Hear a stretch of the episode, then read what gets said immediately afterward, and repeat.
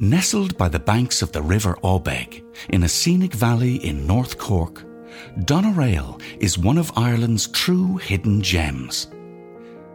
In the 400 acres of dedicated parkland, you can discover over 400 years of gardening history. Our audio guide will lead you through this beautiful landscape and tell you the stories, history, and heritage of Doneraile a truly unique and atmospheric place. As well as its unique horticultural heritage, Doneraile has had many associations with notable characters through the centuries. The association with the St. Leger family has to be one of the most constant of any large estate in Ireland.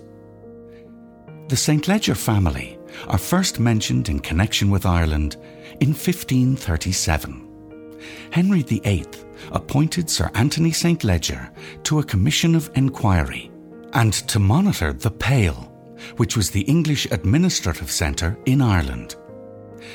The Pale stretched along the east coast of Ireland, from southern Ulster to Waterford, and St. Leger had the task of implementing English law, customs, and language within this area. He was notably successful at this task and was rewarded with a knighthood and appointed Lord Deputy of Ireland. The St. Leger family established themselves in Munster and bought lands here at Doneraile. For the next 350 years, the St. Legers maintained a powerful presence, involved in the social and cultural development of the region. Fourteen generations of the family lived within the confines of the expanding domain from the 1630s to the 1960s. The continuity of St. Leger ownership of land in and around Doneraile continued until the sale of the property to the state by Lady Doneraile in 1969. Doneraile Park and House is now under the care of the Office of Public Works. Standing in front of the gate, you have travelled nearly 400 years back in time. These gardens were first planted in the 1630s and were the very height of fashion and sophistication in Ireland and England in the 1600s. The St. Legers established themselves in Doneraile, succeeding the Synan family. The Synans had been living here since the 12th century and constructed many strong defensive tower houses in the region. One of the famous tower houses built by the Synan family near Doneraile is Castle Pook. Castle Pook is thought to be haunted by a good natured spirit, locally known as the Pooka. Legendary stories of Castle Pook and its resident spirit were recounted to William Shakespeare by his friend, the great Elizabethan poet Edmund Spenser. Shakespeare supposedly recreated the Pook character as Puck in his magical, otherworldly play, A Midsummer Night's Dream. The poet Edmund Spenser would have been very familiar with the story of the Pooka, as he himself lived near Doneraile and Castle Pook, in a castle at Kilcolman. He had been granted over 3,000 acres of land in North Cork due to his work with the Lord Deputy of Ireland. Spenser's greatest work, The Faerie Queene, was said to have been partly written at Kilcolman in the 1590s. Extracts from the poem recall the lush and bountiful landscape that is still a sight to behold throughout North Cork. There the most dainty paradise on ground itself doth offer to his sober eye in which all pleasures plenteously abound, and none does others happiness deny. The painted flowers, the trees upshooting high, the dales for shade, the hills for breathing space, the trembling groves, the crystal running by, and that which all fair works doth most agrace, the art which all that wrought appeared in no place. Spenser was inspired by the beauty in nature that surrounded him. His house and family were attacked in 1598, and the family had to flee for their lives. They ended up in London, but Spenser died shortly after their arrival. It is said that at his funeral, his coffin was carried by poets who threw verses and pens into his grave before it was sealed. He was buried beside Geoffrey Chaucer in Westminster Abbey. Thirty years after the death of Spenser, Sir William St. Leger built a fortified or defended manor house adjacent to Doneraile Castle, which was located beside this walled garden. This manor house greatly impressed those that saw it, including St. Leger's great friend and ally, Sir Richard Boyle, the first Earl of Cork.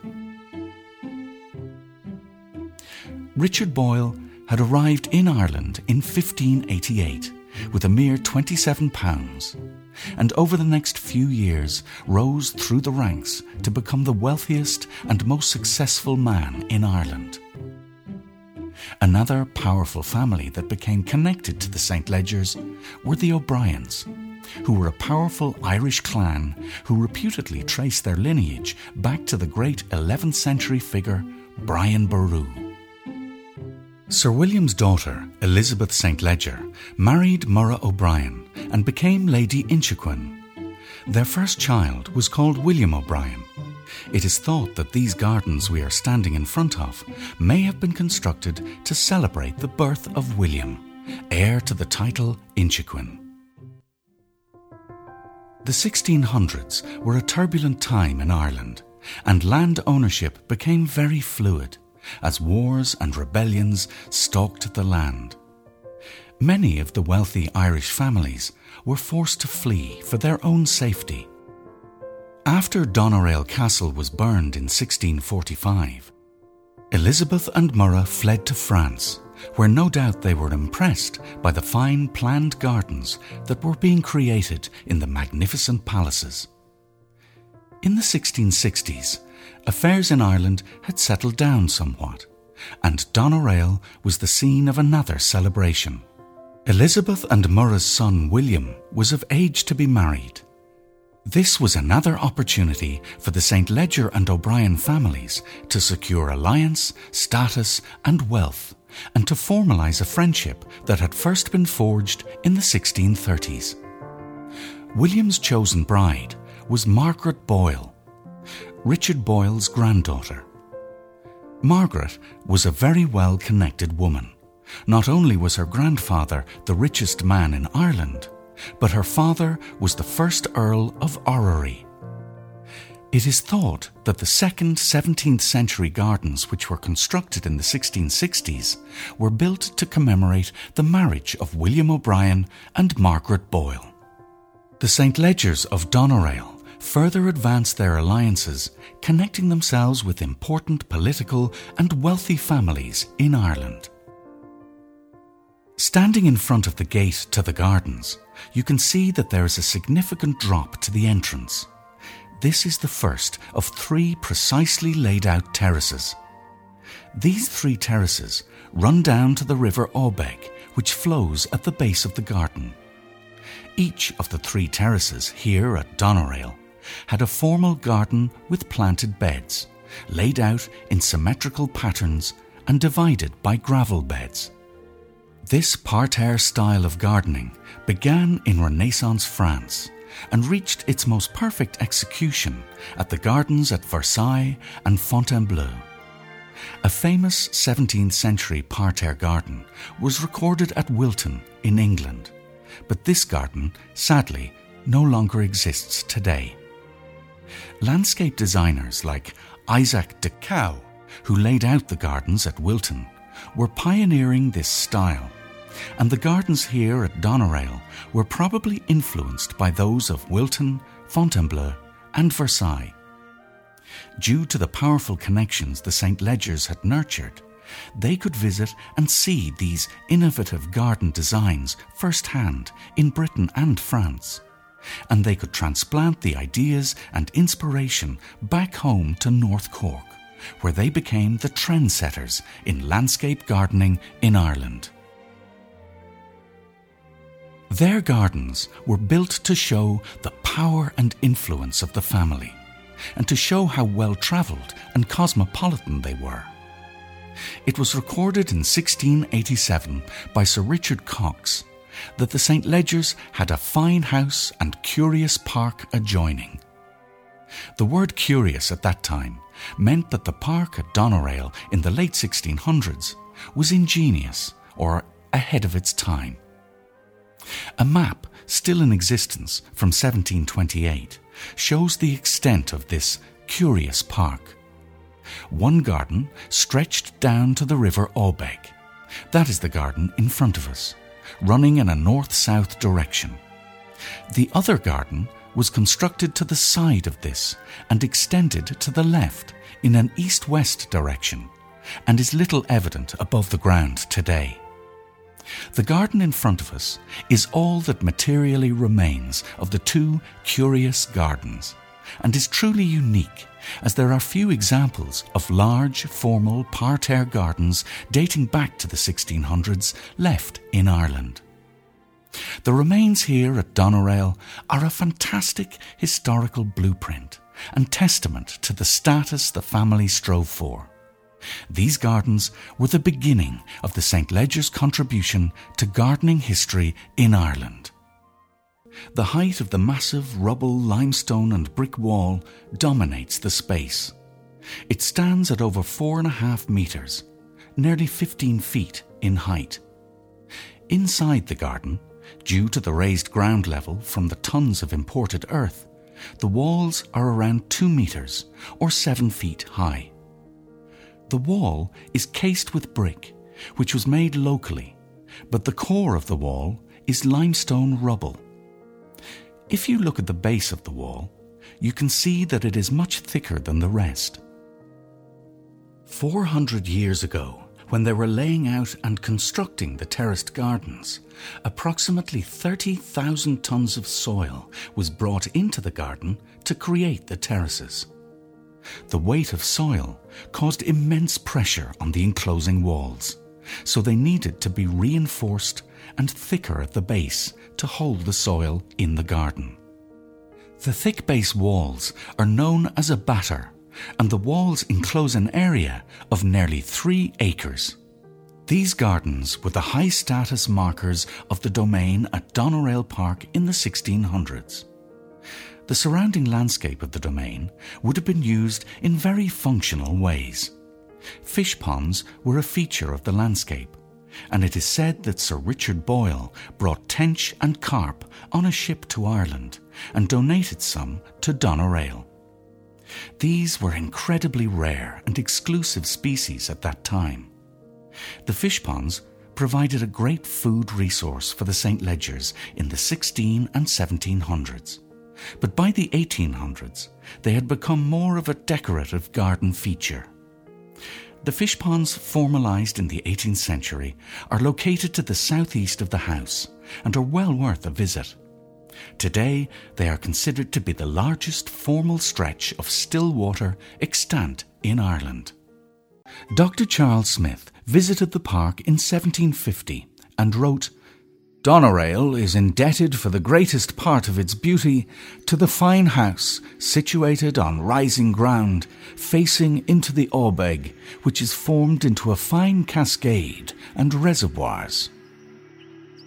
Now that we have moved away from the walled terrace garden dating to the 1600s, inspired by the French courts, we move forward in time to the 1700s and a capability brown style of landscape. Capability Brown was actually called Lancelot Brown and was a landscape architect who influenced the style of gardens in Britain and Ireland in the 18th century. He was always able to see that landscapes had a great capability for improvement, hence the name Capability Brown. Although he never worked in Ireland, his distinctive landscape design became very popular here he pioneered a style that shunned enclosed formal gardens and focused instead on open landscapes and natural vistas. However, to create a natural effect, a lot of manipulation of the landscape had to be carried out. The River Awbeg, which is a central feature of Doneraile, was harnessed and diverted so that channels and islands could be created. An elaborate dam was constructed sometime between 1728 and 1750 and this dam fed water from the river into a canal that cascades over a weir into this large pool in front of us. A sense of space and freedom was important to landscape designers, and that is what they strove for when creating this 18th century landscape here at Doneraile. One of the key ideas behind the landscaping of the 18th century was natural pastoral scenes, and this meant that planting flowers was not a priority. The landscaping ideology was focused on the overall vista rather than the development of species of flowers. Many types of trees were brought into the park in the 1700s, and some of those trees are still standing today. Larch trees thought to date from 1738, can be seen here in front of the house. The Duke of Atholl in Scotland sent over seeds to introduce the larch tree to Ireland. Other specimen trees that can be seen throughout the park are oaks, cherry, yew, sycamore, redwoods, and lime trees. The idea was to create a landscape that looked natural, but of course nothing was left to chance. Trees were planted to hide fences and boundaries, and specimen trees were planted in isolation to create a feeling of space and freedom. To have the right to empark 1,000 acres of prime agricultural land to pleasure and pleasing vistas gives us an insight into the fashionable interests of the family in the 17 and 1800s. When the house was handed over to the state in 1969, over 100 boxes of estate documents dating from the 1570s identified the wealth of the family generated from the vast tracts of land they had accumulated, particularly in North Munster. Income generated from rents on lands and from other enterprises like sawmills, which were run on the estate, allowed the family to develop an extensive parkland in the 18th and 19th centuries. The house, nestled here in the landscaped grounds, has been ranked by the Irish Georgian Society as one of the country's top 10 period buildings and settings. It is thought that the core of the building was constructed in the late 1690s. After Doneraile Castle and Manor House was burned for the second time in the 1690s, a decision was taken by the family to move further into the estate. This house was probably constructed around that time. A major reconstruction was undertaken in the middle of the 18th century. This was overseen by the architect Isaac Rothery and was commissioned by Hayes St. Leger 4th Viscount of Doneraile. One of the main developments at the time was the addition of the bow ended facade that gives Doneraile Court such a distinctive look. Other additions were made in 1805 after a fire, and in the early 1820s when the porch was added. The house is facing northwards, which is unusual. The family wanted to wake up and see sunlight over the planned vista in front of them every morning. Everything laid out in front of us was planned to make the landscape look as natural as possible. The vista sweeps all the way up to the skyline. There are clever design features which are hidden from view, which help to create this managed pastoral scene. One of those features is known as a ha-ha ditch. This is a ditch which keeps deer enclosed in a certain area without large unsightly fences. The ha-ha has a sloping ditch and a vertical wall which is impossible for the deer to traverse. The family wanted to see the deer but wanted to keep them at a distance. Deer were probably introduced to the park here at Doneraile in the mid 1600s and would have been hunted for sport and their meat. The deer died out on the estate in the early 1900s, but species like fallow, red, and sika deer were reintroduced in the 1980s. One of the most famous incidents to occur at Doneraile Court dates back to the 1700s. Arthur, the first Viscount of Doneraile, was living in the house with his family at that time. Arthur was a Freemason. Freemasonry is one of the world's oldest fraternal societies and had been established in Ireland since the early 1700s. There were no lodges or meeting halls established in Ireland in the early years of Freemasonry, so meetings had to be held in secret in the houses of the Masons. Masonic meetings were held regularly at Doneraile Court. On one occasion, Arthur's daughter Elizabeth had been reading quietly in the library. Her father was unaware of her whereabouts and, assuming she was in some other part of the large house, commenced the Masonic meeting. Elizabeth had dozed off while reading, concealed in the room, but upon awakening heard the proceedings of the meeting. As she tried to escape unnoticed, the lodge guard caught her and brought her back to the group. Women were forbidden from becoming Freemasons, but on this occasion the rule was overlooked as Elizabeth had already heard so much. The only option was to swear her in as a Freemason.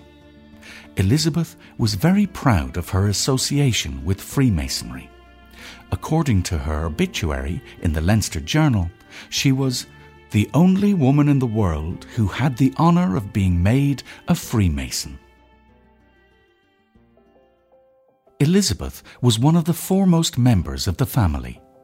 Her son, St. Leger Aldworth, inherited the estate from his uncle and resurrected the title Viscount Doneraile in 1785.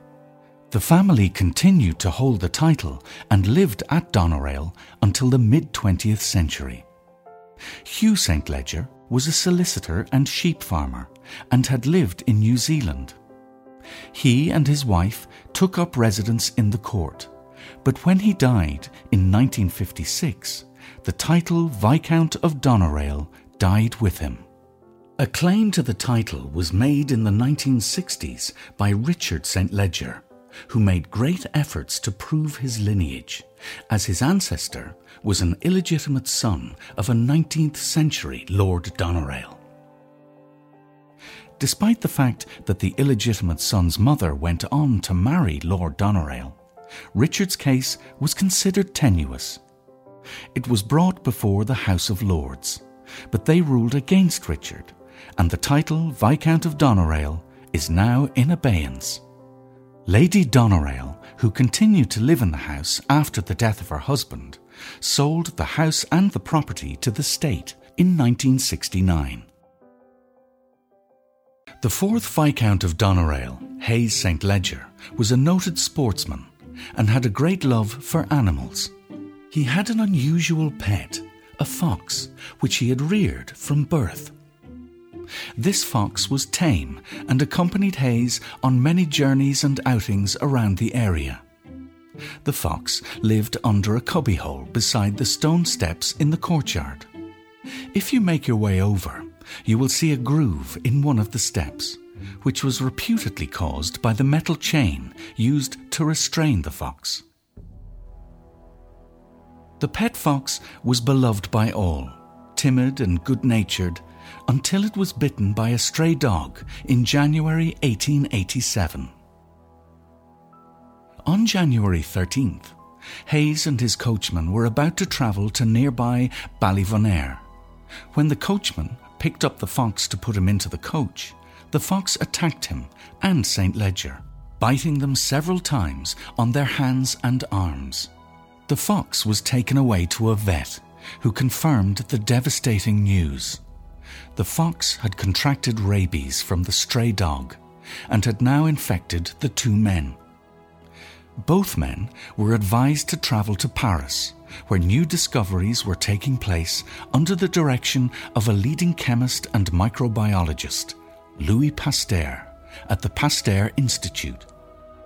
A cure had been developed there which involved daily injections of a strain of the disease. Both men received treatment for around a month before they returned to Ireland. The coachman, Barrard, recovered well, but poor Hay St. Leger suffered terribly as the disease soon took hold again upon his return. He died a few months later. It is thought that because the coachman had followed the habit of huntsmen and washed his bites out with turpentine immediately after the incident occurred, he counteracted the virulency of the disease. In the 19th century, the gardening style changed again, and here at Doneraile, we have examples of that change still preserved. The fashions changed from large open spaces towards a more picturesque style. Pleasure grounds and enclosed gardens, like the one you are now standing in, were created. The third Viscount of the second creation was an avid gardener, as was his daughter in law, May Anne Grace Louise Lennox Conyngham, who was married to the unfortunate Hayes St. Leger.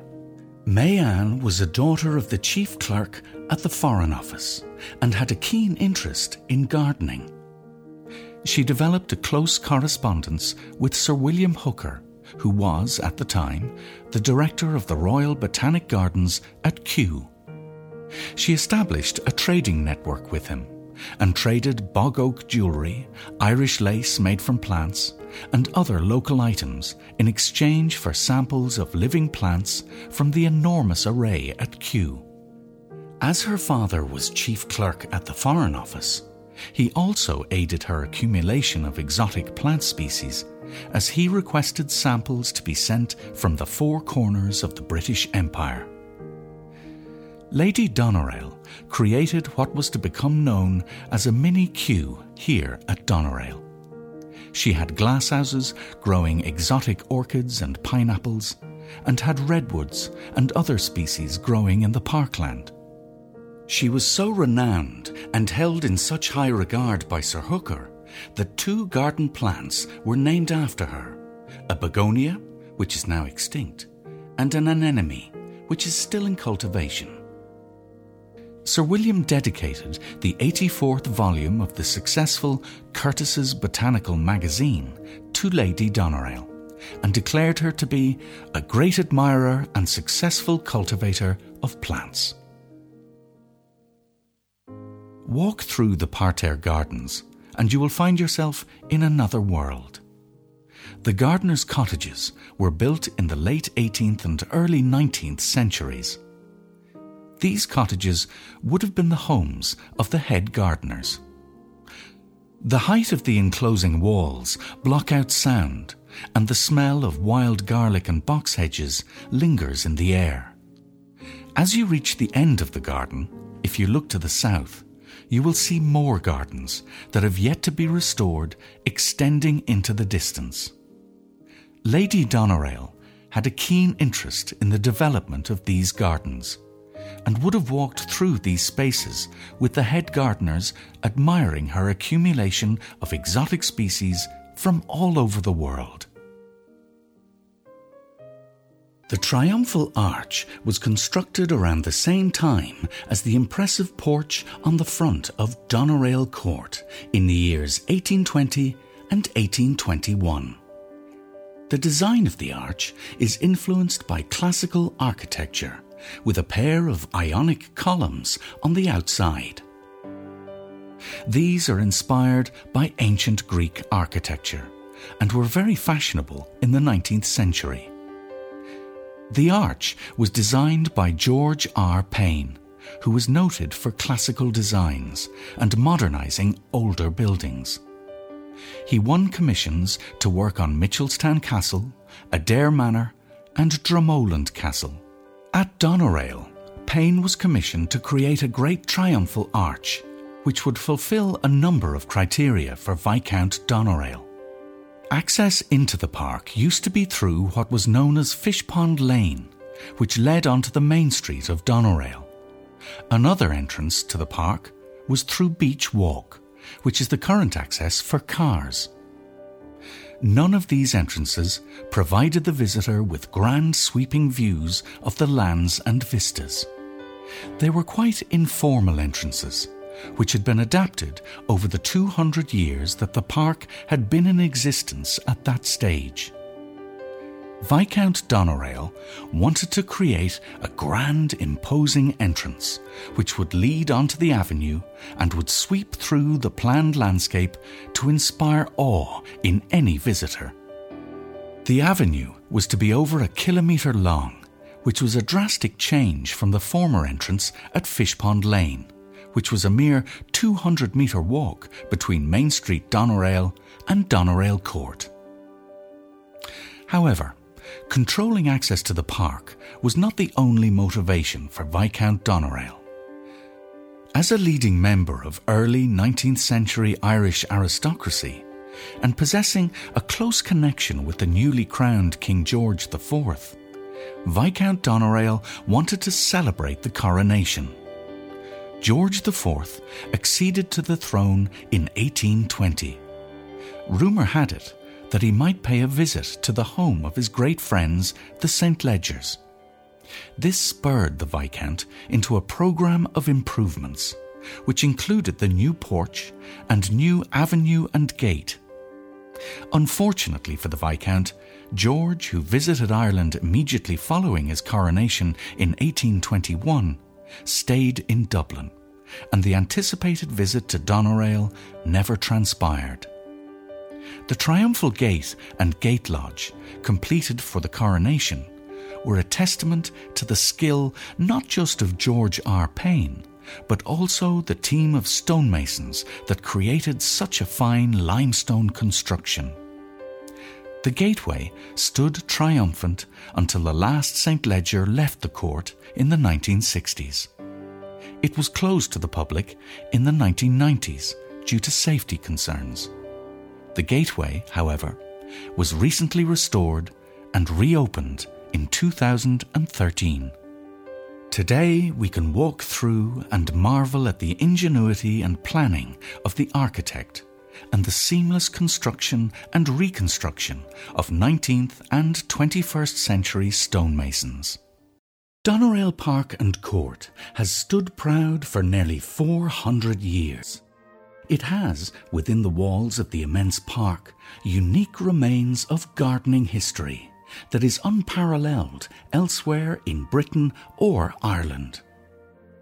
That fact alone makes the park a truly remarkable place. Today, the park and house are under the care of the Office of Public Works. When you are finished at the park, why not take a stroll into the estate village of Doneraile, which was planned in the early 1700s by the St. Legers? They planned a village which would match their aspirations in life, and the layout has barely changed over time. The river Awbeg meanders through the village, separating the church, Fair Green, and the estate from the broad, wide main street. The church is certainly worth a visit for any horse racing enthusiasts, as it was the finishing post in the very first steeplechase in the world. In 1752, Edmund Blake and Cornelius O'Callaghan placed a wager to establish which of them had the faster horse. Setting off from St. John's Church of Ireland in Buttevant, the two men raced over the countryside for four miles at breakneck speed, jumping ditches, hurtling over stone walls and hedges, and flying alongside the banks of the Awbeg River in an incredible display of speed, bravery, and horsemanship, both racing to reach St. Mary's Church here in Doneraile. History has forgotten which of the two men won the race or even what they had wagered.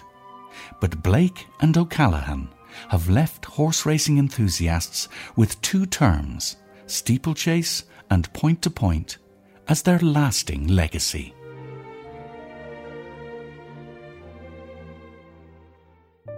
Another resident of Doneraile that left a lasting impression on the area was Canon Sheehan. He was a famous author, political activist, and parish priest of Doneraile from 1895 until his death in 1913. He was a prolific writer, and his most famous novels are My New Curate, which was published in 1899, and Glenanaar, which was published in 1905. Tolstoy is reputed to have said that Canon Sheehan was the greatest living writer of his time. He was known as a champion of the poor and worked tirelessly to improve Doneraile. A statue commemorating him stands proudly in front of the Catholic Church on Main Street. Walking along Main Street today, you can see many historic shopfronts and buildings. A sense of preservation of the streetscape is very much evident, giving the village a lovely atmosphere and character quite unlike any other in the region. We hope you've enjoyed this audio guide to Doneraile Park. This guide was produced with assistance from the Office of Public Works, Doneraile Development Association, and Ballyhoura Development Limited.